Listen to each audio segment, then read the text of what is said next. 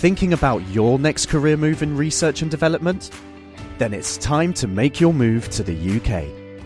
The nation that's investing 20 billion pounds in R&D over the next 2 years. The nation that's home to 4 of the world's top research universities. The nation where great talent comes together. Visit gov.uk forward slash great talent to see how you can work, live, and move to the UK.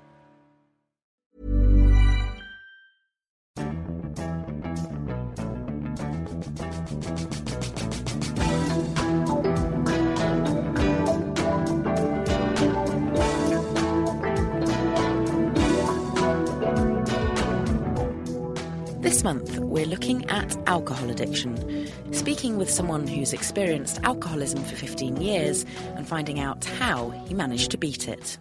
I went to old pubs that I used to drink in. I just forced myself to walk in and either just stand in them or occasionally, you know, I would speak to a couple of people that are still there and just rewrote a, a different memory and walked out and have never been back.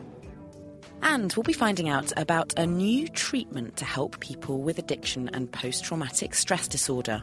Plus, we find out how virtual reality and treadmills are being combined to map navigation in the brain.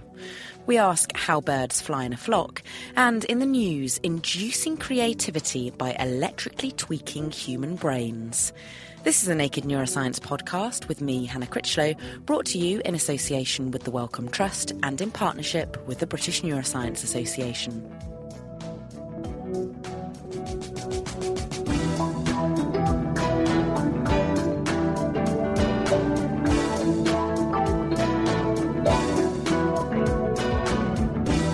Kicking off the programme, let's map our way around the brain.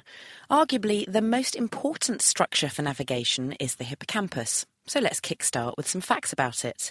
The hippocampus is buried deep within your brain. It's shaped like a seahorse, which is why it's called the hippocampus, from the Greek meaning curved horse.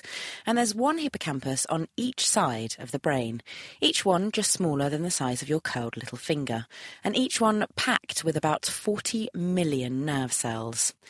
Each of these cells can be connected with up to 10,000 others. So it's essentially a very complicated circuit board sending spikes of electrical information in the region and to other parts of the brain. Why does it do this? To help you find your way around the world, learn your place in it, and let you process where you want to go.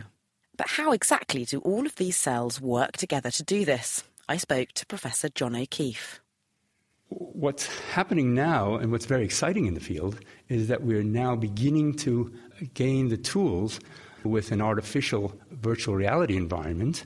We can begin to assess exactly what cues and what stimuli in the environment are causing the cells to fire in particular places. So we're optimistic that in the near future, coupling virtual reality environments to new recording techniques, we'll be able to record from large numbers of cells and to see how the cells are interacting with each other so we've got particular cells, and they all seem to work together in order for us to have an idea of where we are and even where we may want to go. What signals are coming into the brain in order to help change the activity of those cells? Are there particular things like reward or pleasure that might affect those cells in the hippocampus?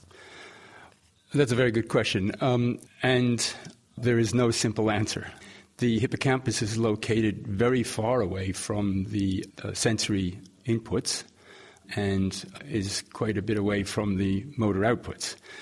We do know anatomically that it receives information from many different areas of the sensory neocortex, and under certain circumstances, it's been demonstrated that the cells are capable of using any combination of sensory inputs that are available to the animal. And is the hippocampal formation made up of other cells, so not just these navigation cells? Are there other cells in the hippocampus?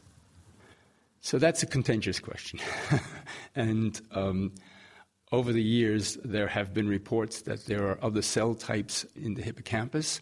However, if you take animal, put it into a succession of different environments, you will find that there are cells in the second environment which didn't respond in the first environment, and there are cells in the third environment which didn't fire in the or respond in the first two environments.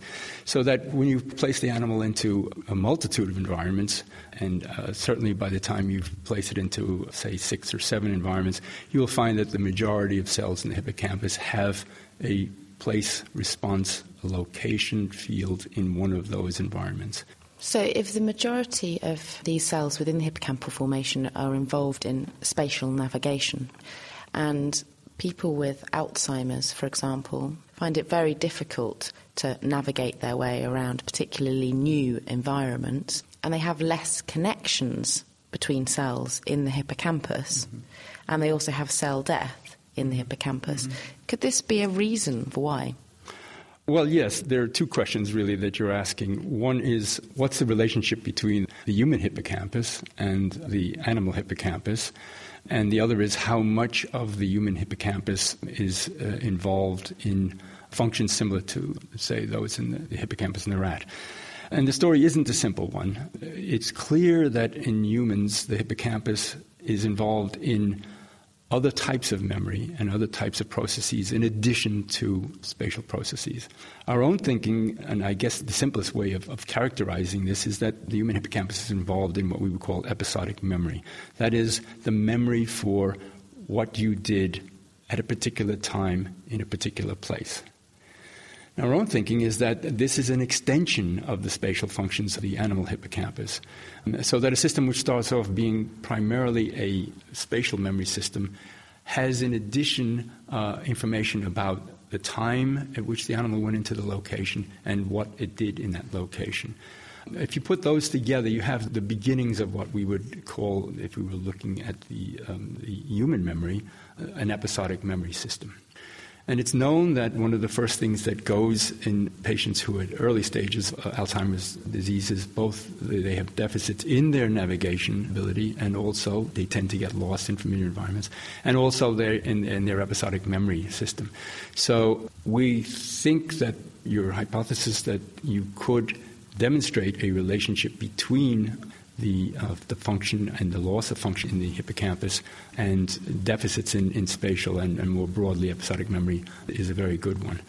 We have looked at the, the changes in these cells in a mouse model of, of, Alzheimer's disease, and we do in fact see that the, the mice, as they get older, not when they're younger, but as they get older, they show changes in their spatial memory ability, and that these changes are very highly correlated with changes in the function of the hippocampal place cells, and also, incidentally, with the accumulation of, of plaque burden, the typical Alzheimer plaque burden which is seen in patients with Alzheimer's disease. That was Professor John O'Keefe from University College London. Next up, I took some of your questions on navigation to hippocampal researcher Dr. Hugo Spiers from University College London. Firstly, Dave Collier asked Is our sense of direction nature, so genetics, or nurture, so environment. He wonders did his childhood spent with his head stuffed in books permanently destroy his ability to find his way around? So, could that be true? It's an interesting question. It's always very difficult to uh, dissect nature and nurture. You know, there's bound to be some genes that regulate how we navigate, our sort of innate sense of ability to pick up on landmarks and our ability to determine how far we've traveled and all those sorts of things to some extent must be part of our, our nature. But as we grow up in certain cultures, you know, if you imagine growing up in an urban city with lots of street signs versus growing up in the Kalahari Desert, you're going to learn very different abilities of sense of direction and ability to use the environment.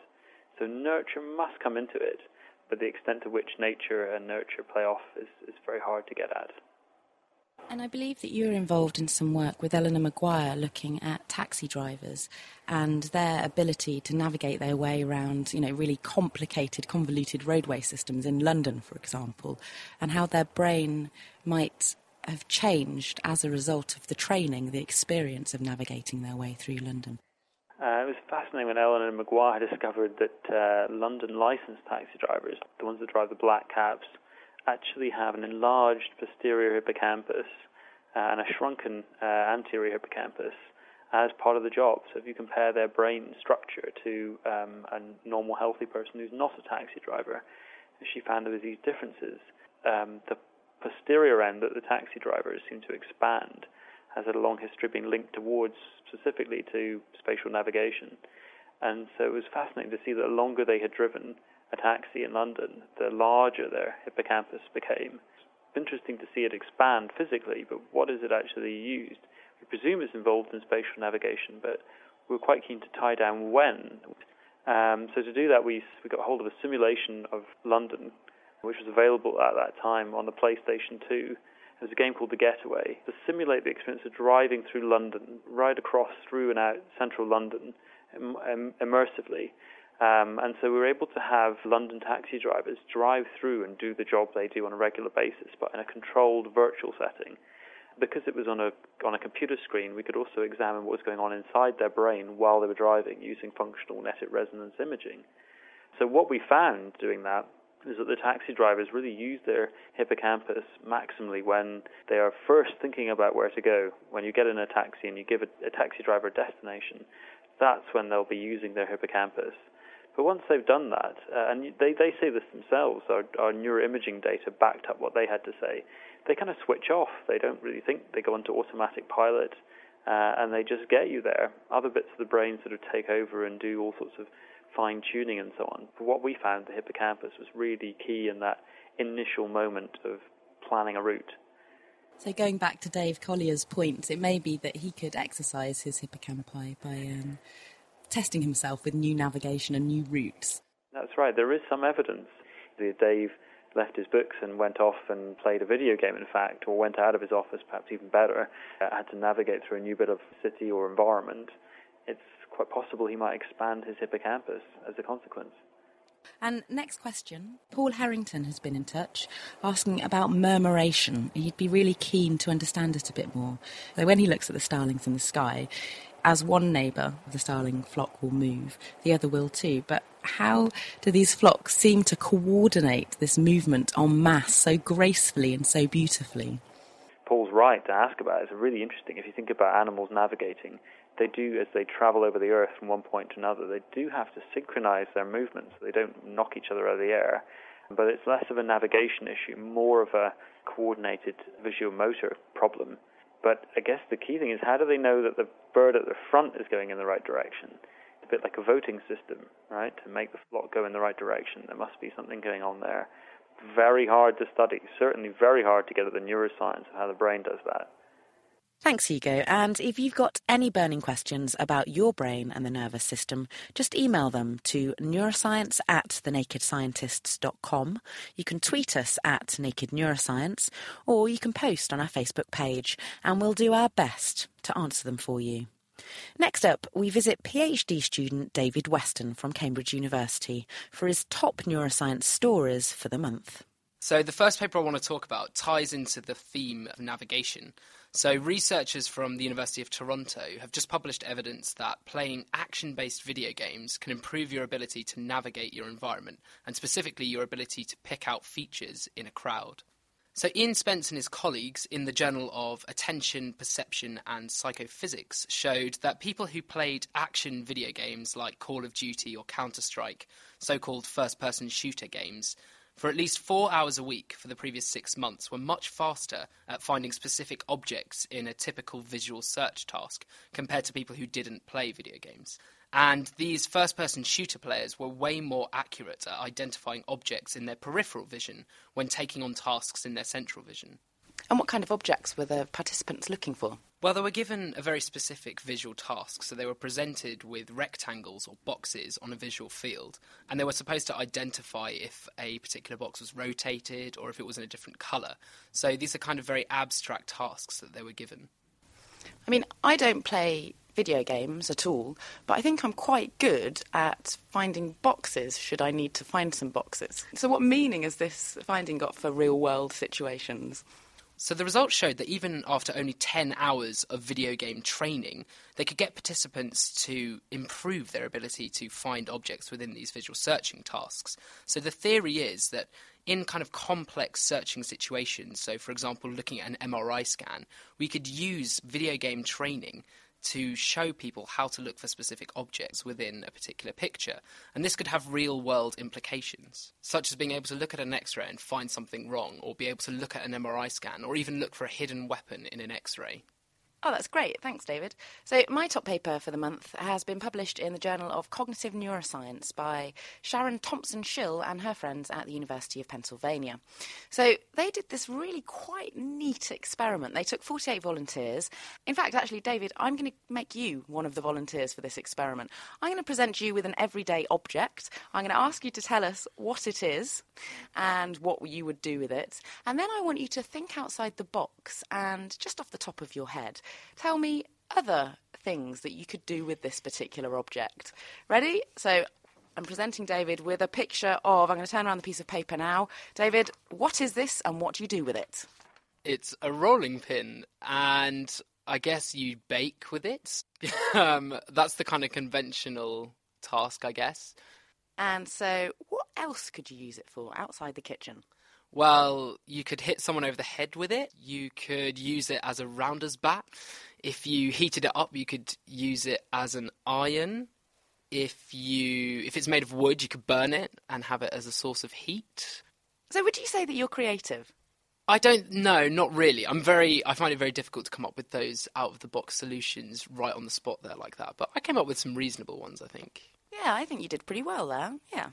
So, what the researchers that published this paper wanted to do was they wanted to find out if they could make people more creative, so come up with more out of the box creative ways of using that rolling pin or other devices.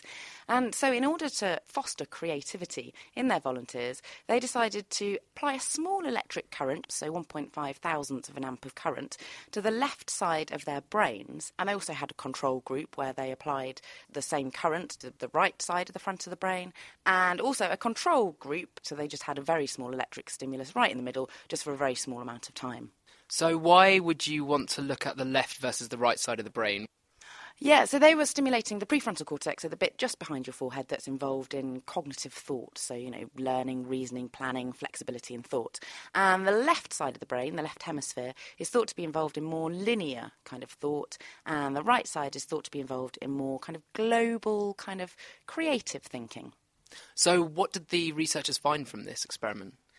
Well, amazingly, they did see quite a dramatic increase in the creativity as measured by the task that we just demonstrated when they were applying a small inhibitory electrical current to the left side of the brain. So, by inhibiting the left prefrontal cortex, they actually fostered more creativity in these volunteers. Excellent, that's really interesting. So, do you think we should all wander around with little uh, electrical thought caps on our heads when we need to be creative? Maybe. And I was thinking a lot of kind of companies seem to value people who can think outside the box. So, it'd be interesting to see what the implications of this kind of research would have on how people view creativity and whether you can force somebody to be creative when they don't think they are. Yeah, maybe teachers could bring it in in um, art classes. yeah, it would certainly make me better at art, I think. And what's your final paper? So, my final paper is about finding the human GPS system, and a group of scientists at Princeton University have been trying to work towards understanding exactly how the brain decodes where we think we are in our environment. So, David Tank and his team have been focusing on the medial entorhinal cortex, which is an area of the brain within the hippocampal formation that has previously been shown to be associated with the way in which we map our physical space. And within this area, we find these neurons called grid cells that fire electrical signals at particular places within the space that you're in. The most remarkable feature of these cells is that they form a pattern of activation that looks like a hexagonal spaces on a Chinese checkers board. So a single grid cell will fire when you occupy a specific hexagon within a room, for example. So there have been two competing theories about how these grid cells can electrically encode the physical landscape that you're in. And the first one was called the oscillatory interference model. And this proposed that individual grid cells produce these oscillations in their electrical activity, and that informs you of where you are. And there's a competing theory, the attractor model, that suggests that ramping electrical patterns of grid cells, which communicate with each other, are responsible for the positional information. So, how did they try and test which of these theories was actually the correct one then? By taking electrical recordings of mice navigating a virtual reality environment. So, what they did was they popped these mice onto a treadmill and presented them with a kind of virtual reality 3D environment and got them to navigate through, all the while recording these responses from their brains. And although they found that both the oscillations and the ramps were present in these cells, the ramping electrical activity, which is consistent with the second hypothesis, was much more reliable in predicting positional information. So this really gives strong support to the attractor model. Okay, so why is this important? Well, the findings are so important because they give us some insight into understanding exactly how the complex patterns of electrical activity in the brain actually coordinate and give us reliable and accurate information about the ways in which we can interact with the world. And all this done with little mice on treadmills in 3D virtual reality. Yeah, you can actually go onto YouTube and there are videos of these mice doing these little virtual interactive tasks. So it's really interesting to see. Exciting news. That was David Weston from Cambridge University. And if you want to find out more about any of those stories, the references are all on our website. That's thenakedscientists.com forward slash neuroscience. Next, moving to the back of a bus where I'm returning from the Royal Albert Hall with a Cambridge based music charity that I volunteer with, having just performed live as part of a series of concerts to help destigmatise mental health issues. I'm speaking with one of the anonymous lead vocalists about his experiences with addiction, a condition that also involves the hippocampus. I discovered alcohol at 15 and it seemed to turn the lights on in my head and it done everything that I wanted it to do. It gave me confidence. It enabled me to talk to people. At first, it was just going to pubs, just like everybody else, socialising, and it was fun.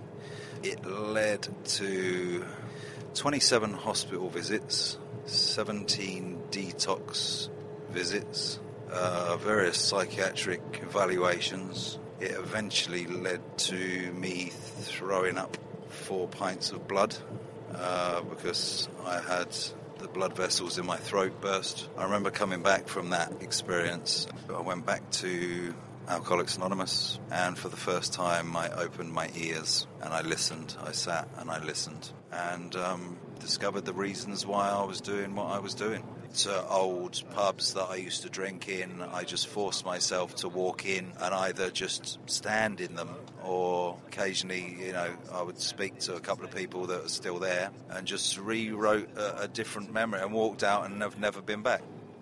Next, we meet up with a scientist to find out about a new treatment for addiction and post traumatic stress disorder. I'm Barry Everitt. I'm a professor of behavioural neuroscience in the Department of Experimental Psychology at the University of Cambridge. Hello, Barry. So, we've just been talking to somebody who experienced quite severe addiction for a number of years, and he spoke about overcoming his addiction and rewriting the script, as it were. So, removing associations that he had, whether it be particular environments, particular social situations, with his addiction to alcohol. I wondered if you could tell us a little bit about the research that's going on in this area of rewriting the script in your brain.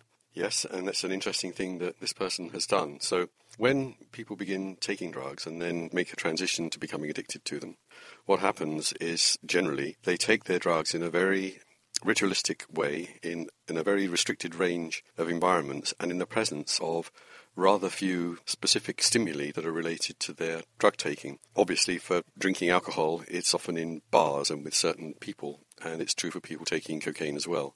They have certain kinds of equipment that they use in certain places, sometimes with certain people, and quite naturally, those stimuli become associated with the effects of taking the drug or drinking alcohol through a learning process that we've known about for well over 100 years called Pavlovian conditioning. And everybody remembers about Pavlov and his dogs and bells and salivation. So a restricted range of otherwise innocuous stimuli in the environment become alcohol cues or cocaine cues or heroin cues. Now it turns out what we've come to understand from our work and others in a clinical situation is those stimuli become very, very significant in the course of addiction because they can evoke craving so somebody may have um, gotten over the physiological addiction to the particular drug, and then after that, there's a second wave where they have to get over this association with the habit. Yeah. In fact, you don't ever really unlearn those associations, except recent research has suggested that it might be possible to unlearn their meaning. Now, this has kind of been known for many years in some treatment centres for addiction, where clinicians have used something called cue exposure therapy. So here what happens is that people seeking to become abstinent, for example to stop drinking, go into the clinic through questioning and discussion, their particular cues are identified, and those are presented repeatedly, but without alcohol. And this is what the person you were describing earlier has been doing by visiting places where he used, used to drink but hasn't drunk. And so you keep repeating over and over again presentation of these cues, and it turns out that they elicit less and less and less craving, whether you measure that in terms of how people feel, or you measure some objective physiological measure like their heart rate or their uh, skin conduction, a measure of sort of sweating on the palms. And this process in psychology is called extinction. Now that's all well and good, but it turns out that extinction is very context or situation dependent. So if you bring someone into the clinic, extinguish those cues so that they're not responding to them, when they go back out into the real world and encounter those same cues but in the context in which they're normally present, you find they haven't been extinguished at all. So it's not a very successful treatment. So it's a bit like taking someone into the clinic and presenting them maybe with some beer bottles uh, or particular advertising associated with alcohol, um, which is a very different situation to meeting up with your friends on a Friday night in uh, a restaurant where there's wine or there's beer available. Exactly so.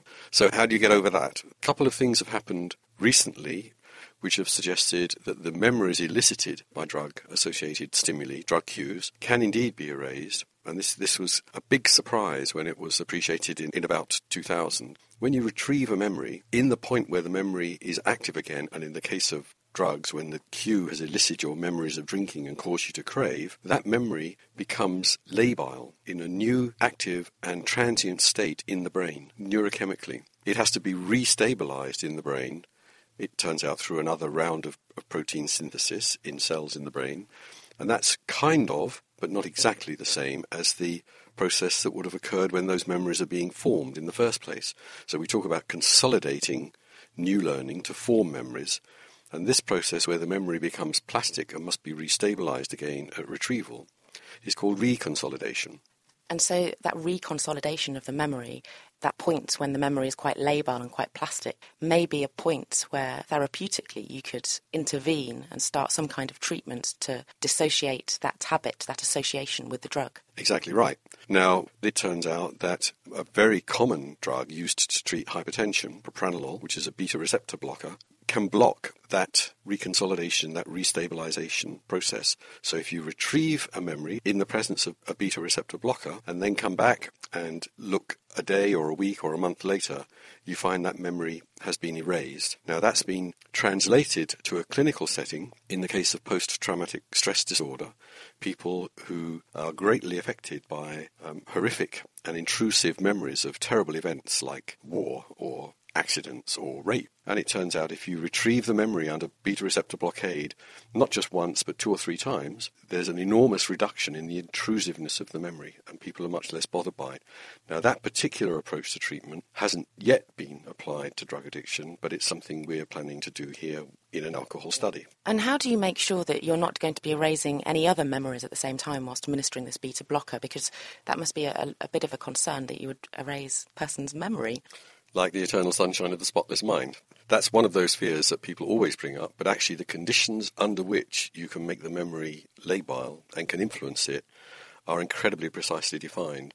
So you would only ever be able to modulate a memory by focusing on the conditions specific to that memory and reactivating it. And which areas of the brain are these memories, these associations being affected by the beta blockers? The amygdala, which is well known to be uh, associated with emotional learning and memory, is certainly the case for drug cue and fear cue memories but also the hippocampus, which is much more to do with spaces and places and, and contextual memories.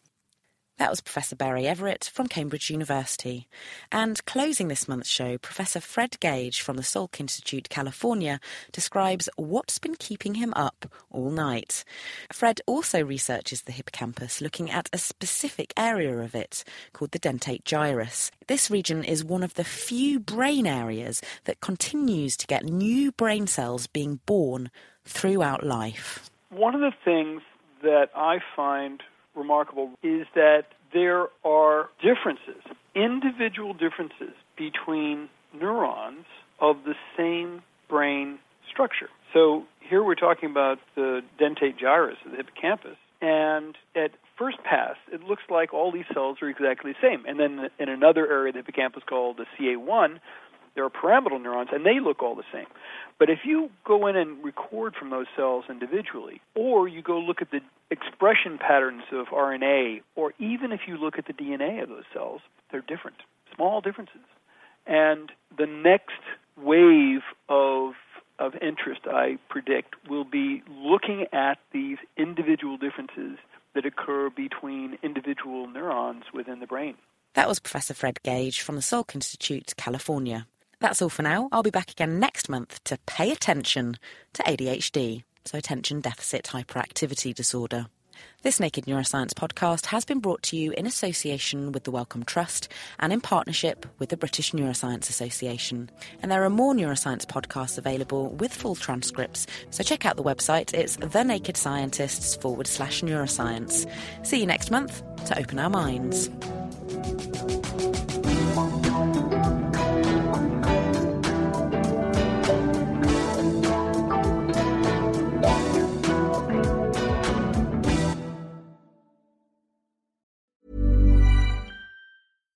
Thinking about your next career move in research and development? Then it's time to make your move to the UK. The nation that's investing 20 billion pounds in R&D over the next 2 years. The nation that's home to 4 of the world's top research universities. The nation where great talent comes together. Visit gov.uk forward slash great talent to see how you can work, live, and move to the UK.